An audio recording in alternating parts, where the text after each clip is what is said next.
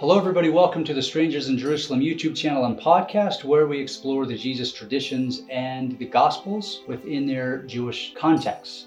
In this video, we will continue the discussion of the major factors, the two major factors that influenced the Gospel writers and how the Gospels were constructed. In this particular video, we will look at different conflicts or the conflict within the Jesus Jewish movement. In previous videos, we looked at the broader context of conflict between different groups of Jews, also the conflict between Jews and Romans. But here in this video, we will look at specifically conflict that happened within the Jesus uh, Jewish movement. So follow me. Let's go to Jerusalem.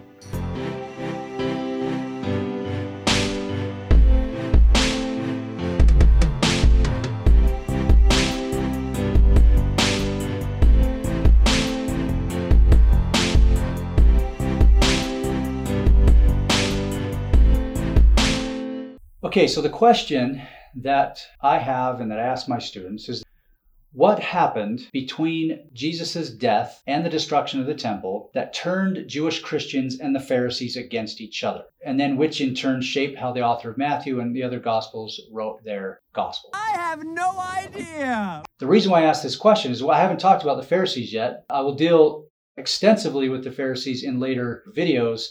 But it's my general argument that I make in my book and elsewhere that the Jesus movement were Pharisaic type Jews. They might not have been Pharisees specifically, but they worked within the umbrella of Pharisaic Judaism. And there's many arguments, many ways to, to, to illustrate this, which I will get into in later videos. But basically, the question I have is that if Jesus and his disciples were Jews, specifically synagogue, temple attending Jews, and specifically Pharisaic type or leaning towards a Pharisaic type interpretation of Jewish law. If that's the case, then why the hostility towards other Jews, uh, specifically towards Pharisees in the gospel? I want to know why. I want to know why.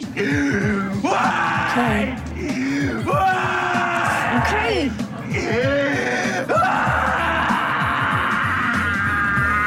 Okay, okay, okay. And so we ask this question, and then the answer to this question will tell us how the Gospels were written, why certain stories are in the Gospels. The answer to this is the Jerusalem Council. This is the first Christian council. I ask many of my students, do you know about the first Christian council? And most of them have no idea. Basically, what the, the Jerusalem Council was is that leaders within the early Jesus movement, this is after Jesus' death, they get together and they debate about the, the the nature of being a Jewish follower of Jesus. Okay, so let me just give you a little bit of backstory. In the, the letters of Paul, like in Galatians and Romans, there's several letters. Specifically in Galatians, like chapter 3 and onward, we see a, a situation where Paul is, seems to be upset. He is constantly talking about people from Jerusalem who keep coming to believers in Jesus, saying that they need to be circumcised and follow Jewish law. And Paul is telling people, Gentiles, you do not need to become Jews in order to follow Jesus. So we already see that Paul's annoyed by this. And this comes to a head in Antioch, up in Syria, in Antioch, when Paul is there, and there's lots of different followers of Jesus, and Peter is also there. And Paul and Peter are ready to sit down at a meal with followers of Jesus, and they're Gentile followers of Jesus and they're Jewish followers of Jesus.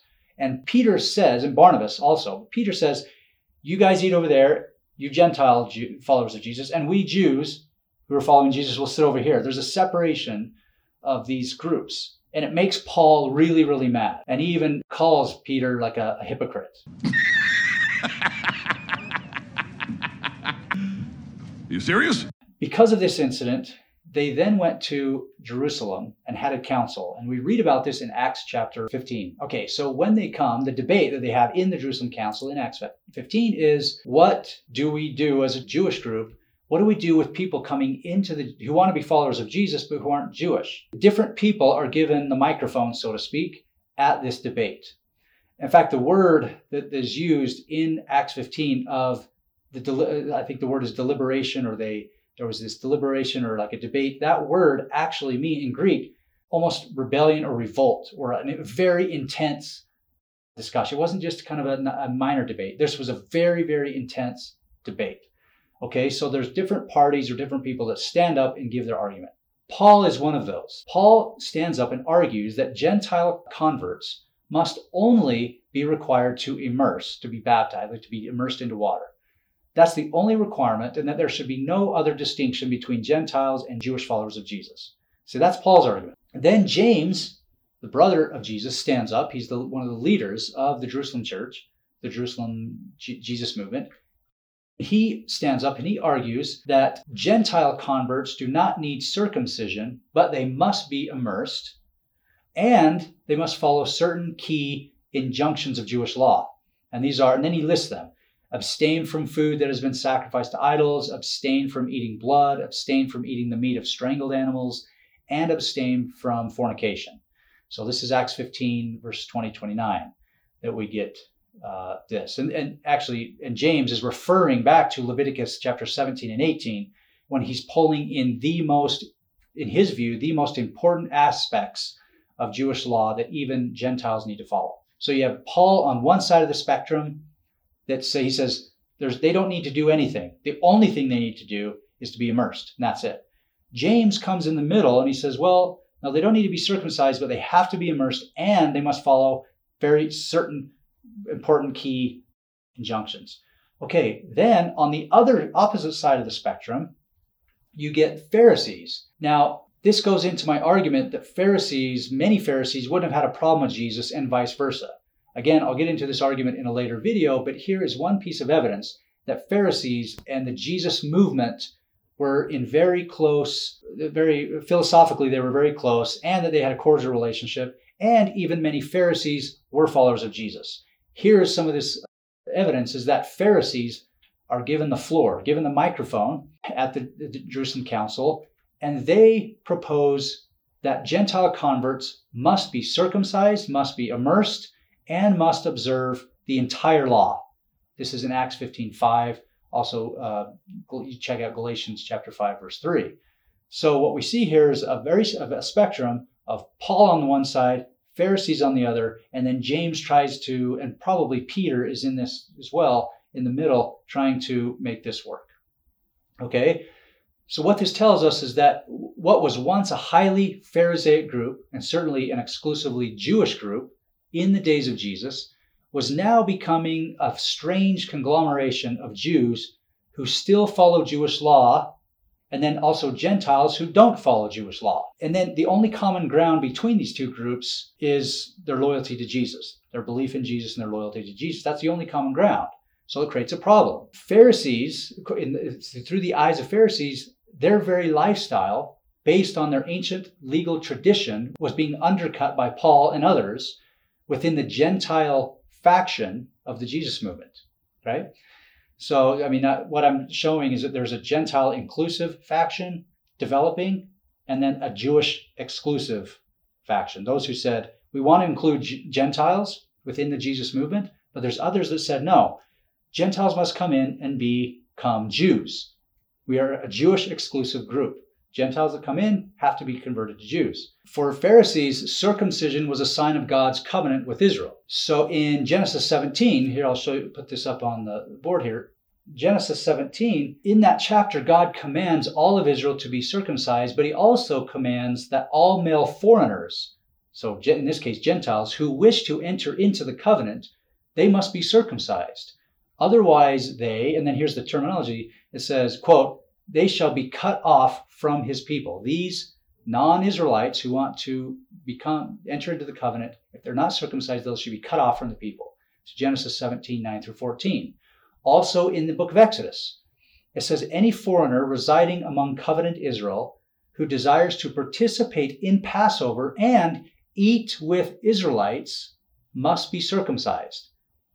Remember all those debates between Jesus and the Pharisees at mealtime when they say, Why are you bringing in sinners and all these people who are outside the covenant house of Israel and you're bringing them in and contaminating the, the, the setting, the atmosphere? That's because Jew, the Pharisees are following Jewish law. People who come in and want to partake of these different rituals and experiences must be circumcised. So you can see from the Pharisaic perspective, when Paul says, no, they don't need to be circumcised, they can just come in and be immersed. This is very offensive to Pharisees who were trying to follow Jewish law. This wasn't a problem in the days of Jesus because Jesus was a Jew. And Jesus never said in the Gospels that, that he's going to do away with the law. That's a common Christian uh, misunderstanding. I will deal with that in a future episode. But if you if you read carefully through the Gospels, Jesus never said, "Do away, don't follow the Mosaic law." In fact, even in Matthew 23, he's saying, "Follow the law, follow it, and even do it better than the Pharisees. F- find those people who are doing it the best, i.e., Pharisees, and even do it better than them." So this wasn't this whole issue wasn't a problem in the days of Jesus, but Jesus died, and then now this is a problem. After Jesus died 20 years later, many of many of his followers were opening the floodgates to Gentiles who in the eyes of Jews brought with them pagan impurities and a culture of idol worship. Yes, Jesus did charge his apostles to go into every nation and seek converts, like we get this in Matthew 28, the, the famous charge to go into every nation and bring in converts. Okay, and we also get this in in Acts 10 and 11, where Peter is given charge to now take this good news, this gospel, to Gentiles. So we see it in Matthew 28, Acts 10 and 11, um, Acts 9, Acts 22, Galatians chapter 1. So we see this all over the place. The problem was is that it doesn't seem that Jesus was clear about the procedure. Yes, he said go to Gentiles and, and make go go to everybody and make converts, but he wasn't clear about whether these converts must become Jews. It's apparent that Jesus wasn't clear enough, or that at least the apostles didn't understand it, his disciples. So that's the problem. What we've got here is failure to communicate. So, with all this, it leads us to the point where we get a Gentile inclusive faction and a Jewish exclusive faction of the Jesus movement. Okay? So Paul is adamant in his letter, in, in his letter to the Galatians, that he is not sent by humans, that his gospel is not of human origin, and that he did not go up to Jerusalem. This is Galatians 1 1 through 17. So keep that in mind, and I'll, I'll bring all this together when I give these examples. He said in Galatians chapter 2 the leaders of the church in Jerusalem contributed nothing to me. Quote, contributed nothing to me. They gave me nothing. He said in Galatians 1 that when he finally did go to Jerusalem after three years, he stayed for only 15 days and only visited a few apostles and, quote, did not see any other apostles. So the question that I have is why is Paul so adamant at telling his Gentile followers in Galatia that he didn't, he's not taking orders from the people, the leaders in Jerusalem. In this case, Peter, James, and John. He is not taking orders from them. They contributed nothing to his ministry. He and even when he went to Jerusalem, he only stayed for 15 days, only talked to a few apostles, and didn't see anybody else. Could it be that he wants his Gentile followers of Jesus not to be worried that he is mixing with that faction? Also in Galatians 2, Galatians chapter 2, Paul refers to some of the Jerusalem leaders as so-called leaders. And specifically he says, quote, those who were supposed to be acknowledged leaders. So he says, yeah, these guys in Jerusalem, either the Pharisaic leaders of the Jesus movement or Peter, James, John, so-called leaders. He labeled them as people pleasers in Galatians 1:10. He and he hoped, he says, I hope that they would that they, in their zeal of circumcision, I hope they accidentally castrate themselves.